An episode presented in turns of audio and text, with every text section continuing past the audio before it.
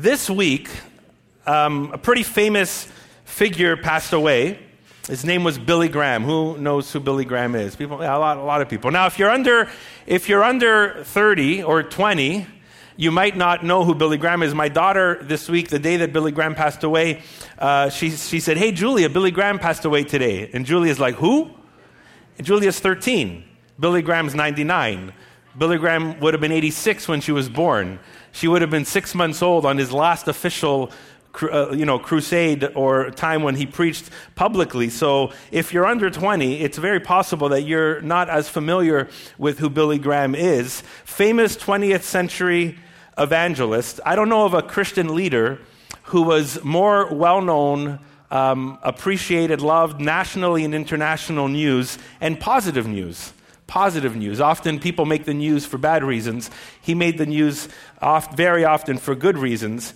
And um, incredible person. When I was um, younger, there was a Billy Graham crusade here in Montreal. I remember going downtown by Metro. I remember my, my parents actually went down to North Carolina, uh, I think it's North Carolina, where they have their retreat center and spent a week just kind of learning from that organization. And so, you know, people who grow up in the second half of uh, the 20th century and even early on, up to 20 years ago, would have remembered, if they were uh, following Jesus at the time, who he was. Interesting, he was called America's pastor this week on the news. I mean, imagine being the pastor to 330 million people.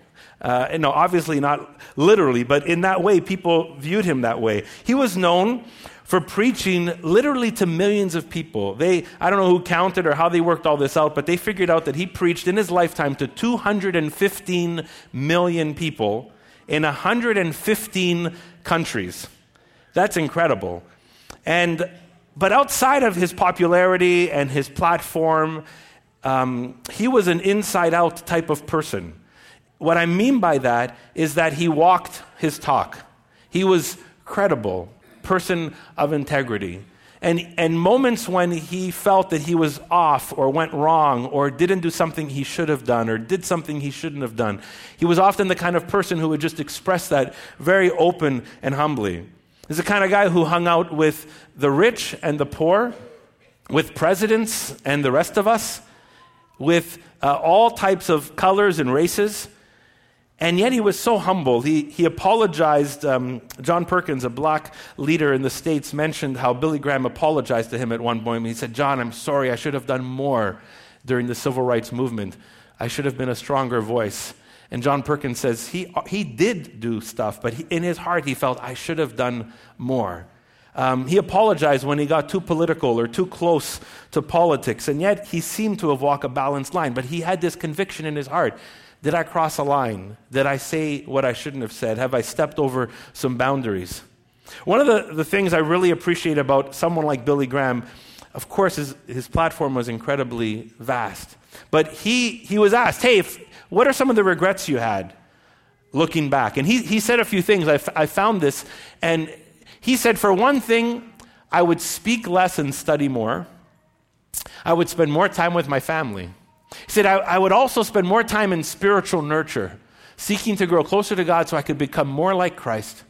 And I would, spend, I would want to spend more time in prayer looking back. And then lastly, he says, I would give more attention to fellowship with Christians who could teach me and encourage me and even rebuke me when necessary. And I read that and I think this person who was used by God to speak to millions and millions of people reflects back on his life and of course, I'm sure he would have wanted to reach one million more. But when he looks back, he says, These are the things I wish I would have pursued a little bit more. So think of someone like Billy Graham, and his core message, at the heart of his core message, was every person we lock eyes with matters to God. Every person we lock eyes with matters to God. And he felt so deeply that every person needed an invitation, deserved an invitation to come to know and follow and believe in Jesus because he believed that hope and life and forgiveness and eternity was only found in Jesus, not ourselves. And so he preached and lived and gave and sacrificed for that. And he did it with simplicity, with humility, with integrity, with dependency on the Holy Spirit. And I asked the question well, why? Why did he do that? Why did he pursue so much? Why did he give time and energy and raise money to do that? Why did he spend enormous amounts of time and effort and strategy towards that?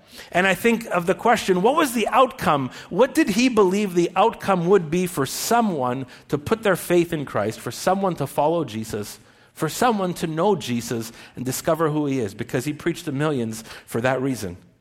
And I want to kind of bring it down to just two or three ideas when I think about what is the outcome, there's so much we can talk about and so much about the life that can take place when someone comes to know Jesus, but these kind of three core ideas. And the three of this, and I'll just say, state them off the bat. He believed in his heart, and I believe we do as well, that when someone comes to Christ and follows Jesus, they experience forgiveness. They're forgiven, they're connected, and they're awakened to life. That everyone we lock eyes with longs for this in some way. The scriptures talk about this, but I think the human soul reflects this that the human soul and the human individual longs for this in some way, that there's a wrestling inside the human heart, inside humanity, to be forgiven, to be connected, to be awakened to life. So when Graham would preach, he hit these themes a lot because they're all over the Bible, and he believed the source of these themes were Jesus. And I want to read one verse from 1 Peter chapter 3 verse 18. If you've been with us for a while, you know we've been in 1 Peter and it just so happens that there's a verse in 1 Peter that fits this super well. And the reason I think this is the case is because you can read the whole New Testament and find themes of this. You can read the Gospels, the book of Acts, you can read Paul's letters, and you will find the themes we read in this verse right now. 1 Peter chapter 3 verse 18 says these words, "For Christ also suffered once for sins." The righteous for the unrighteous, to bring you to God. For Christ suffered once for sins, the righteous for the unrighteous, to bring you to God. I love this simple, short reflection right found right in the middle of Peter's letter. Think about that first line. For Christ also suffered for sins. Christ also suffered for our sins. When, when Peter says the word suffer, he means Christ died. When we talk about Christ's suffering in the scriptures or Christ's sufferings in his life leading up to the cross and that moment where he gives his life, that suffering is literally Jesus' death. Now, Peter uses the word suffering because the people he's writing to, they are suffering also. So he wants them to understand that while you suffer, that as you pursue this life following Christ, even in your suffering, Christ knows what you're going through. And so he tries to tell them Christ suffered as well. But what he means by suffering, literally, is that Jesus died. And he tells us the purpose for Christ's suffering, he suffered once for what? For sins. That humanity has this sin issue, this brokenness issue, that we've detoured from God or bent towards a life away from God because of our sin, and we cannot be restored or reconciled without God intervening, and God intervened through his son Jesus on the cross. There's a brokenness most people, and I'd say this, most of us try to deny. Most of us will try and deny that there's a brokenness. But most of us have a hard time avoiding that it actually exists. You chat with your friends or neighbors, whether they believe or not, there's a denial in our human nature that there's a brokenness, and yet it's hard to avoid that it's actually there because we experience it. We hit the wall, we hit, we hit areas of our lives where we know that there's brokenness. Pops up in our relationships, it pops up, pops up in our work, it pops up in our attitudes, it pops up in our reactions, it pops up in so many areas of our lives. Now, I heard um, this short interview that was became very popular this week. It was on the on NBC, uh, the Today Show with with Megan Ryan, and she was interviewing Kathie Lee Gifford. Now, I never quote Kathie Lee Gifford, and I probably won't ever quote her again. Um, I don't really follow her, but she here she was. She, they brought her on because she knew Billy Graham personally, and it was the day after he passed away, and so she came on to share a, a bit of her experience with him, and and she just shared some beautiful, beautiful moments of how personal, how um, loving he was, how real he was in private as he was in public. But she has this opportunity to talk to the audience and talk to millions of viewers, and she just straight out, right through the camera, says there's a malignancy in the soul of humanity, and the only cure is Jesus. I mean, this is like NBC Today Show, millions of people watching, then retweeted and shared over the internet. There's a malignancy in the soul of humanity, and the only cure is Jesus. The only cure is Jesus. And Peter says that Jesus, the righteous one, the perfect one for the unrighteous, the imperfect ones, you and I.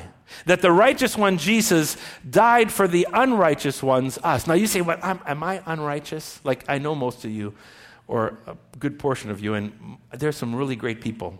But let me ask you this question. Let me kind of put this scale up on the screen. So if you had to rate yourself from zero to 10, Think about that. Now, before you rate yourself, one second. Where, where would Billy Graham, if you know who Billy Graham is or heard of his story, or where would Billy, what, what number would Billy Graham be on 0 to 10? What would you think? For just like goodness, righteousness, like two? Somebody said a two. so let, us I don't know, let's rate him at a, let's, let, you know, let's say he's a seven. So let's say I say Mother Teresa. Where would you rate Mother Teresa? Wow. Who's so negative? um, where would you rate Mother Teresa? I don't know. Just think about it. Eight. Okay. What about our Canadian figure skaters who won the gold this week? Where would you, where would you rate our Canadian figure? They won the gold. Okay. What? What's that? Oh, wow. We're getting really like particular. Where would you rate yourself? You don't have to say it, a number. Where would you rate yourself from 0 to 10? Think about that. One seems to be the common answer for someone in the crowd. Think about that. Jesus, the righteous one, died for the unrighteous. Jesus, the only 10 on the scale, died for everyone from a 9 down to 0, down to minus numbers, whoever you want to comes to mind that's been, we think has been super evil in our world or in history. Jesus, the only 10, died for all the zeros and ones and twos and sevens and eights and nines because there's this gap between any of those numbers to 10 that none of us really can reach because only God is good. Only Jesus is righteous. I was at a seminar this week just for a one day, and uh, they, there were some church leaders, and they brought in a Christian uh, doctor, uh, specialist on emotional issues, um, uh, mental health issues, things like that. And, and, he was talking about certain things that are going on, obviously, in our, in our minds, in our culture, in our society. But, and then he had a little piece of his presentation that he talked about the spiritual as well and how, how we, just in some practical ways, we can discover freedom. And he said the two top otherworldly things that we can do to find freedom in life. You know what the top two? He said in all the things he's discovered and read? The two top things that we can do to find freedom in life is forgiveness and repentance. Is discover, find, or come to the ability to forgive when you've been hurt, or to repent when you've done wrong to somebody. And when I think about who has the capacity to forgive, those who've been forgiven. Where's the true source of forgiveness? A God who sends his son to die for an unrighteous humanity. Forgiveness is the one thing that brings freedom, and yet most people, I think, try and cope to live life without it. Like, I can make do. Maybe I don't have to forgive. Maybe I don't need to repent. Maybe I don't need forgiveness. Maybe I'll just make it through this day and the next day and next week and the week after. And then, yet, we've all been in those moments, and maybe you've had a moment of clarity where you're about to do something and someone, a good friend says, you know that if you make this decision, you're going to have to live with it like the rest of your life. And you feel the weight of what that might mean. Maybe you've been hurt or you've hurt someone or you you grasp to find that sense of peace and wholeness. And it's really a rat race in our humanity. It's really a rat race in our culture, this constant striving, this restless pursuit to achieve, to become, to arrive, or even to be free of, of guilt. And there's a cultural pursuit in that, there's a spiritual pursuit in that. In fact, I was, you know, sometimes when, when I uh, teach through a baptism class like we've done recently, and even in our church community, people who have come to know Christ, often I'll hear phrases like, I, I just, I want to be better, and, and I'm, I'm, afraid to fail, and I'm afraid um, to mess up, I'm afraid to, to disappoint God. And there's this sense that even in coming to Christ, we haven't discovered the grace that God actually has for us, the forgiveness that He offers us. Even those who, quote unquote, have been forgiven or experienced the forgiveness of Christ, our world just keeps shaping us towards, I got to achieve, I got to be better, I got to reach this moment, I got to reach this moment, I got to reach this level. And there's this striving in the human heart for that. And I love what Peter says. He says, For Christ suffered once. I love that word. Christ suffered once for our sins. The Apostle Paul in chapter 6 of Romans says, He died once and for all. See, I don't know about you, but I know I struggle with this. Is that the way that sometimes I want to approach life and relationships and meaning and purpose and significance is I'm always trying to do something to, to achieve this or to feel this way or to get value from somebody or to find my identity. And often the way we spell religion or faith or even secular pursuits, because it doesn't matter what you believe, I'm telling you, I think that every person we meet has this, this struggle, this wrestle to achieve and to be this and to be that. And we spell that kind of life D O, two letters. D O. Doing, doing, doing, doing, trying, pursuing, trying to reach this level, trying to reach that level, trying to be perceived well in people's eyes, trying to make sure that people see me well, trying to make sure that I, I don't, I don't uh, hurt anybody or fail anybody or mess up in this, or trying to make sure that I, I, you know, achieve a certain thing in life or a certain kind of income or something, or do right by people. And we're doing, doing, doing, doing. And you know, people view faith like that. People often view God like that. People's probably most significant image of God, I'm not joking, is Santa Claus, right? He knows when you're sleeping. He knows when you're awake, right? He knows when you've been so be good for right? That and that's like culture has told us this is the way God is like. So make sure you do better and you do good and you achieve this. But here's the beauty of this verse that Christ died once and for all. You know how faith is described in the scriptures? Just add two letters to that word. It's spelled done D O N E. That you and I don't have to strive for forgiveness that we don't have to reach a certain level for God to love us or care for us or embrace us or welcome Him in. And I was thinking today as we're worshiping that verse from Hebrews that says that by His grace we can enter confidently into the throne room of God because He's embraced us, because of what Jesus already did on the cross for us. It's already been provided for you and me once and for all. D O N. Isn't that an amazing truth? Isn't that an amazing reminder? Maybe you're sitting here and saying, Dave, that's so basic. I've been following Jesus for 15 years. I've known Jesus for 30 years. But I bet this week you're going to go out and try and live life spelled D O. And sometimes not live in the beauty and grace of D O N E.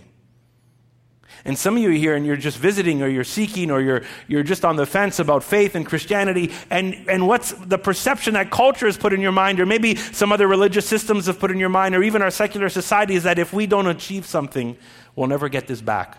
It's basically the, the view of karma. If I do this, then this will come back to me. But grace just blows karma out of the water. It's done. Jesus did it. And here's why. Peter says that Christ suffered once and for all, the righteous for the unrighteous, so that we might be connected. So that, why? To bring you and me to God.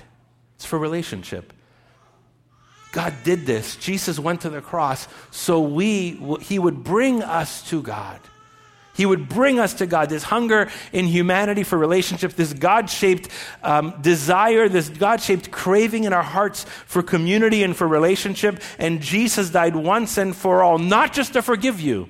That's a big deal. Not just to restore you, that's a big deal, but to connect you to God, to bring you into relationship with your Creator, to bring me into relationship with my Creator, to reconcile us back to Him because sin and brokenness had kept us apart. And even our own inclinations detour away from it. But God did this. Jesus went to suffered for us so we could be connected to God. And that craving we have for relationship is found in Jesus. And because of his death, we have been brought close into relationship with our Creator. And here's the beautiful thing in relationship with God, you find love and hope and purpose and meaning it doesn't mean that the next day everything is perfect. It doesn't mean that even when our friends today are going to get baptized, it doesn't mean that tomorrow they're not going to find a struggle at work or a conflict at work or an issue to deal with at home. That's not the deal. But there is something that happens when we come into a relationship with God that our experience of love and hope and purpose and security and value and validation changes. But here's the beauty that when we come to a relationship with God, that relationship overflows to other relationships. I want to just put, a, put an image on the screen. And uh, it's just a wheel with spokes. But if you can just imagine in the middle of the wheel, the core of the wheel, that is our relationship with God. That is the capacity, the possibility, that what God has done for us to help us be in relationship with Him. And here's the beauty of this if you're on this spoke and I'm on this spoke, the closer we get to God, what happens? The closer we get to God, the closer we get to each other. The closer we come to a deep relationship with our Heavenly Father, the closer we can grow with one another. The closer we can grow in our relationships. It doesn't mean that we don't need to work through issues in our lives. It doesn't mean that there's some obstacles that we face. It doesn't mean that sometimes we have to work on things and make sure that God continues to, to do stuff in us. But the general direction is that as we get closer to God, as we get closer to God, we get closer to each other. The capacity for that. And here's the beauty because when, when you discover forgiveness from God, makes it so much easier to offer it to others. When you've been given mercy and hope, where the scripture says, when you confess your sins to one another or to God, He is faithful and just to forgive you. That means that when we, when we do that and we experience that, all of a sudden this capacity to confess becomes better, easier, we find the strength and the purpose in that. That when we experience His mercy and grace, all of a sudden we learn how to become merciful and graceful with people. That's how, that's the only way as we get closer to God can we fulfill what Jesus says when He says, Love your enemies. I read this amazing line yesterday that when Jesus says to love your enemies, it means we love our enemies better than our enemies love each other. Imagine that. Imagine two enemies, or like this group of enemies, and we start loving the enemies better than they even love each other, wouldn't that be crazy? As we get closer to God, it overflows into our other relationships. And then, last piece, we're awakened to this new life. And here's this, just this next part of the verse as we continue reading it. He was put to death in the body, Jesus died. But, I'm so grateful for that but, but made alive in the Spirit. Jesus, though he died, he was made alive in the Spirit. That Jesus, as he died, he overcame death and then overcame the grave. And he becomes alive in spirit. And here's the beautiful thing that's the promise for you and me. This life that Jesus receives in the Spirit, this life that happens because of the resurrection and the overcoming of death in the grave, that changes everything. And that gives us this promise. Because the scriptures tell us that the resurrection is a promise for us, and that the Holy Spirit, God's Holy Spirit, is a promise for us. And so here's the thing when we die to sin, we also gain life. When we die to our brokenness and turn to God, we also turn to life. That, that when we discover who we are truly and discover we need to follow our Lord and Savior Jesus Christ, when we die to that, we discover this life. We're awakened to this new life. The scripture promises, He who has the Son has life. And that Jesus has come to give us life and life to the fullest. I just want to read this, this passage of scripture with us, and we're going to just slowly come to a close here. But I, am not going to explain it. I just want to read it. And I want you to just, just we're going to read it slowly.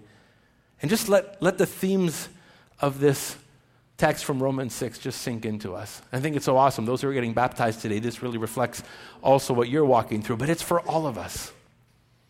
So I'll read it slowly. Feel free to either read along or just look and let, it, let the words kind of be spoken over you. Since we have been united with him in his death, we will also be raised to life as he was. We know that our old sinful selves were crucified with Christ so that sin might lose its power in our lives. We are no longer slaves to sin. For when we died with Christ, we were set free from the power of sin. And since we died with Christ, we know we will also live with him. We are sure of this because Christ was raised from the dead and he will never die again. Death no longer has any power over him. When he died, he died once to break the power of sin. Once. But now that he lives, he lives for the glory of God. So you also should consider yourselves to be dead to the power of sin and alive to God through Christ Jesus. Isn't that amazing? What if you just would read that every day this week and let it sink in? This truth. This truth. I want to end with a story, and we started off talking about Billy Graham, and um, you know, many of us saw the Billy Graham from the platform and interviewed on TV and standing with the president or Martin Luther King or other things. May 1935, just think about this May 1935. My dad was born in 1939, so this was four years before he was born. May 1935, Billy Graham was 15 years old. Worked on his dad's farm in North Carolina. One day he's working with his friend and they're moving hay or something like that.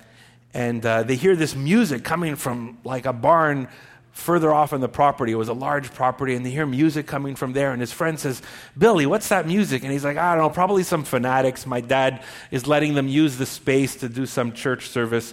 They're just some, some of those people. They convinced him, and they probably, he probably let them use it. You could get a sense. At 15 years old, Billy had zero interest in Jesus, zero interest in this idea of what was going on in that barn.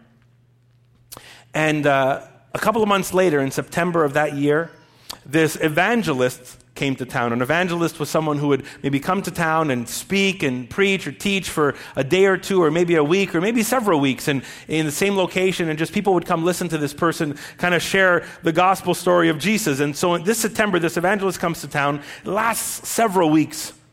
Billy's friend says, "Hey Billy, why don't you come with me to check out this speak this preacher?" And he's like, "I don't want to listen to a preacher." Billy's life was uh, kind of like a lapsed Catholic type of life. He said, You know, my parents read the Bible every day. We went to church. We did, we did the stuff. But he said, God was dead to me. I didn't feel that at all.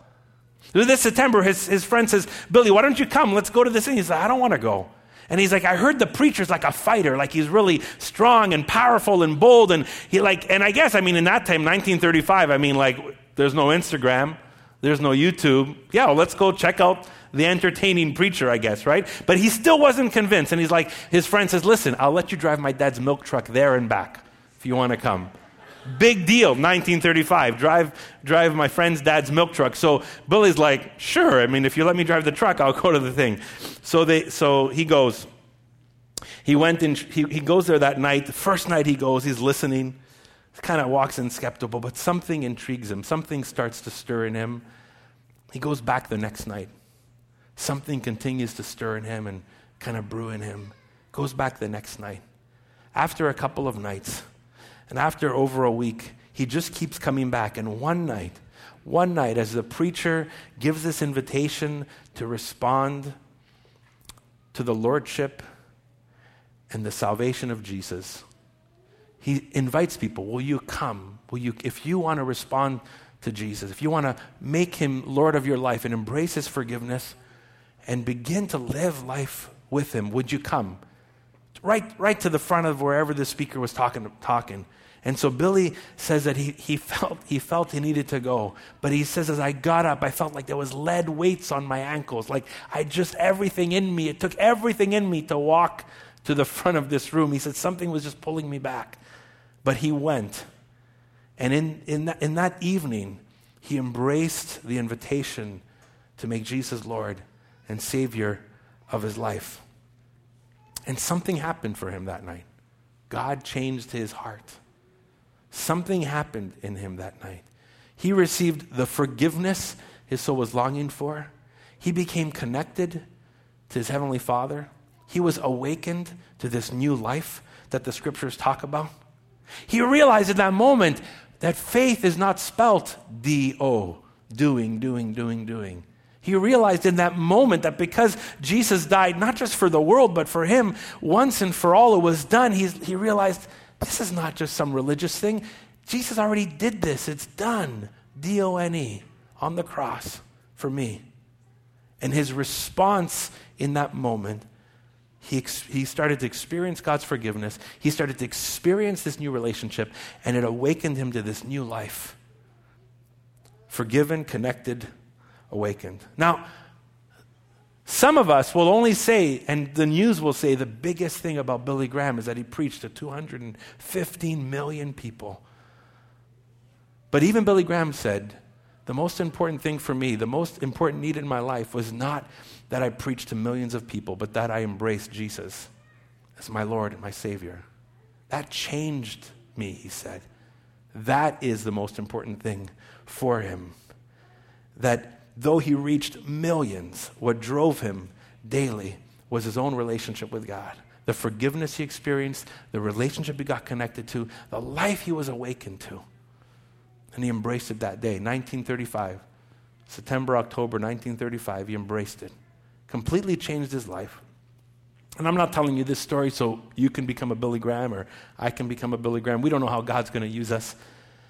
But to know the heartbeat of what that means to know the forgiveness and relationship and life that only comes when we embrace Jesus.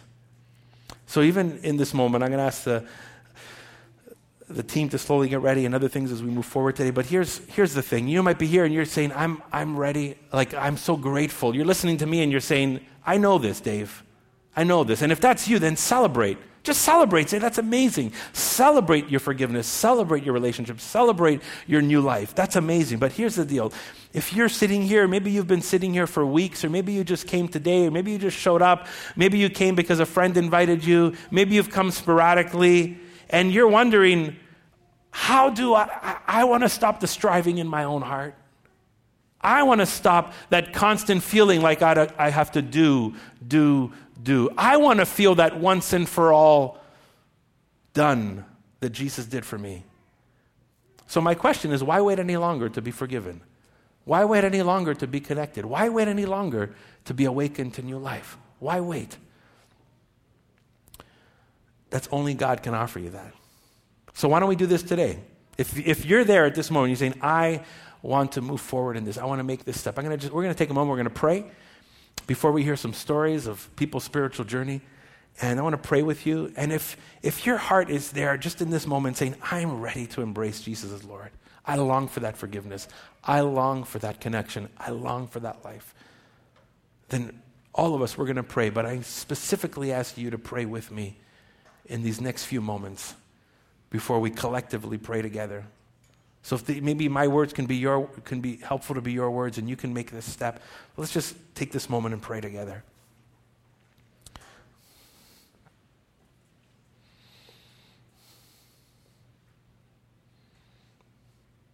God, there's some in this room that maybe long, that long, God, to be free of that kind of striving and wrestling and restlessness. Maybe they haven't realized that the hope is you once and for all. You sent your son, suffered for us, the righteous for the unrighteous, so we can discover, experience forgiveness, so we can be free from the constant striving so we can be connected to you, so we can be awakened to new life. God, if there's anyone here in this moment that is longing for that, I pray right now that their words and their, the intention of their heart would lead them to embrace you. Hey, and if that's you right now, I'm going to pray a prayer as if, as if it might be your prayer to God in this moment. Heavenly Father, I long for this forgiveness, this connection, this life that you promised me in Jesus. And I, I turn away. I turn away from a life that was running away from you and skeptical of you, and a life that was governed by sin and brokenness. I turn to you. I put my trust in your Son, what he did on the cross for me and humanity, and in his lordship, in his leadership, in his authority. I want to call him Lord. So I do that in this moment. I call him Lord and embrace his salvation, forgiveness for me. And I invite you to lead me and guide me and shape me and nurture me and transform me so I can grow in this relationship with you, so I can grow in this new awakened life. I long for that. So I welcome your work in my life, Lord. Amen.